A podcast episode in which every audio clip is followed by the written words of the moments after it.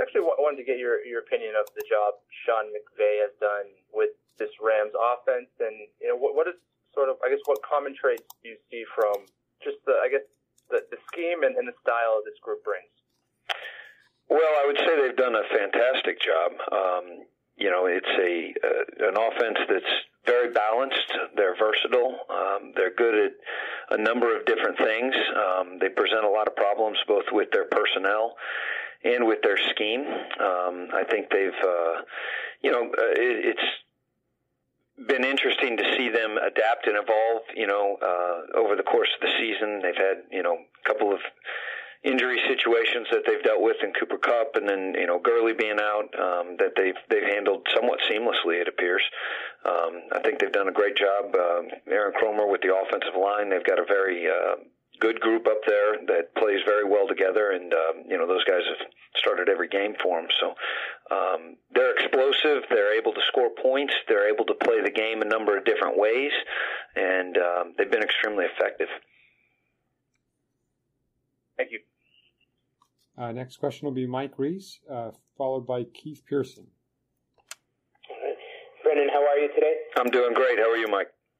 Great, thank you. Uh, Trey Flowers, um, I just wanted to, where you work so closely with him the last four years, uh, how would you describe what makes him an effective player in terms of what traits he has that uh, allows him to perform at such a high level?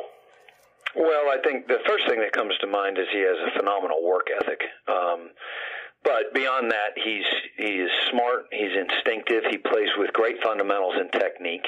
Um, I would say those three things uh, have all improved based on his work ethic and the time that he puts in. Um, you know, he's he's he does a great job, and he is an unselfish player. He's willing to do whatever you ask him to do, even if it may not be best for him.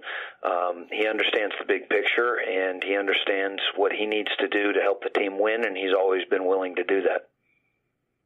And does he remind you of, of anyone else you coached uh, in the past? I just it, what strikes me about him, just from my perspective, is is he might not be like as um, like a speed rushing defensive end who might generate a lot of um, uh, media attention, if you will, just because of like an explosive burst, but he just seems like so efficient. And I'm just curious if, if there's anyone that you can think of that reminds you of him. Well, I, you know, I've thought this for a long time, and it's a name that you may not recognize. But um, I had a guy by the name of James Hall who was with the Rams, ironically, um, when I was there, um, who had a lot of similarities in terms of play style, in terms of his versatility, in terms of his football IQ, uh, and his his technique.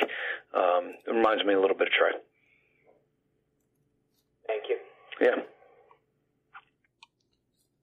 Uh, next question is Keith Pearson, followed by Mike Petraglia. Good afternoon, Brendan. Uh, just Keith. wondering, uh, just how this is going to be a whole different kind of game plan, I would think, considering just how balanced they are, and how different is it now that they do have two running backs that they can switch in and out now, uh, with CJ now in the mix.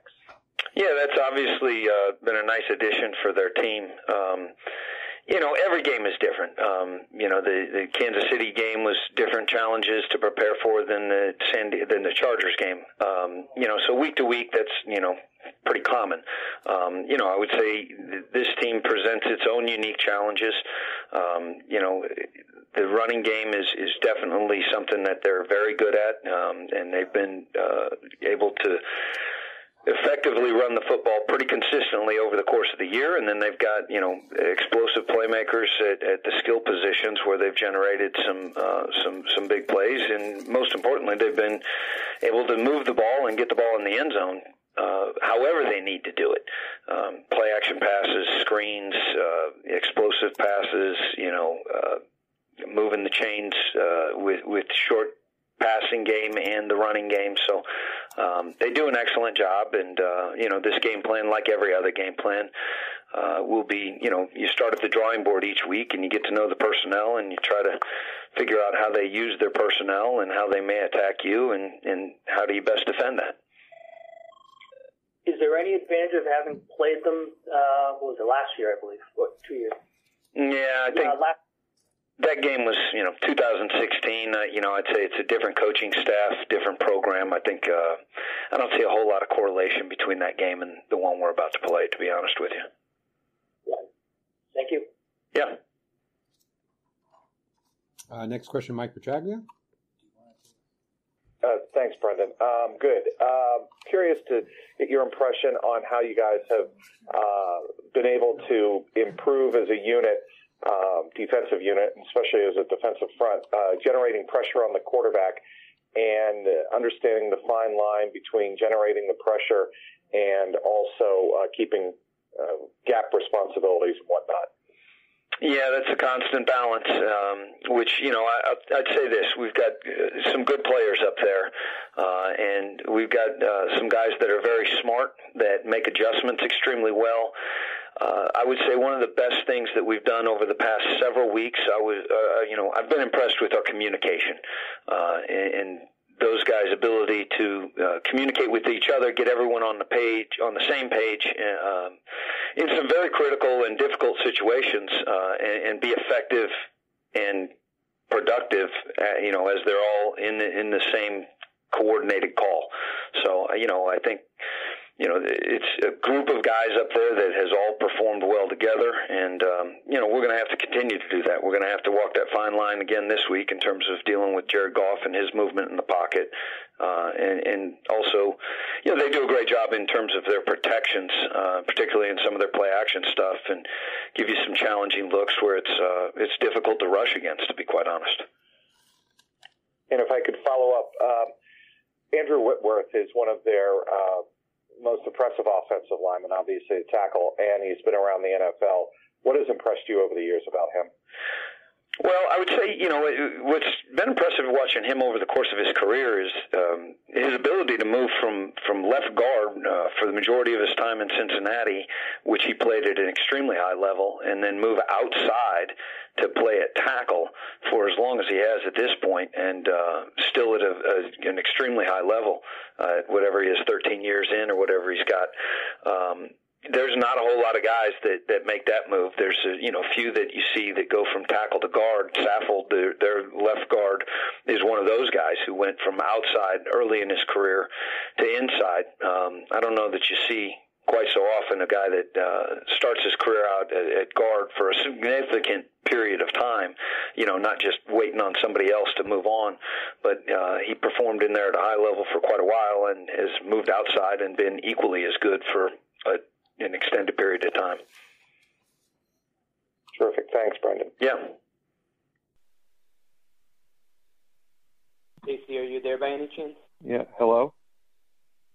If um, did if someone else is unmuted and had a question. Um, yeah, go ahead, guys. I'm not sure we yeah, lost we, one apparently. Maybe maybe we'll just do like one or two more guys. If if anyone's unmuted, or if anyone has a question and you want to text it to me, I can ask it for you.